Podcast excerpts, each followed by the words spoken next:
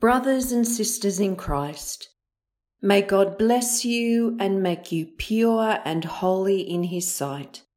May the peace of God abound in you. May He instruct you with the word of wisdom and inform you with the gospel of salvation. And may His guiding Spirit enrich you and cast out all fear in and through the love of Christ.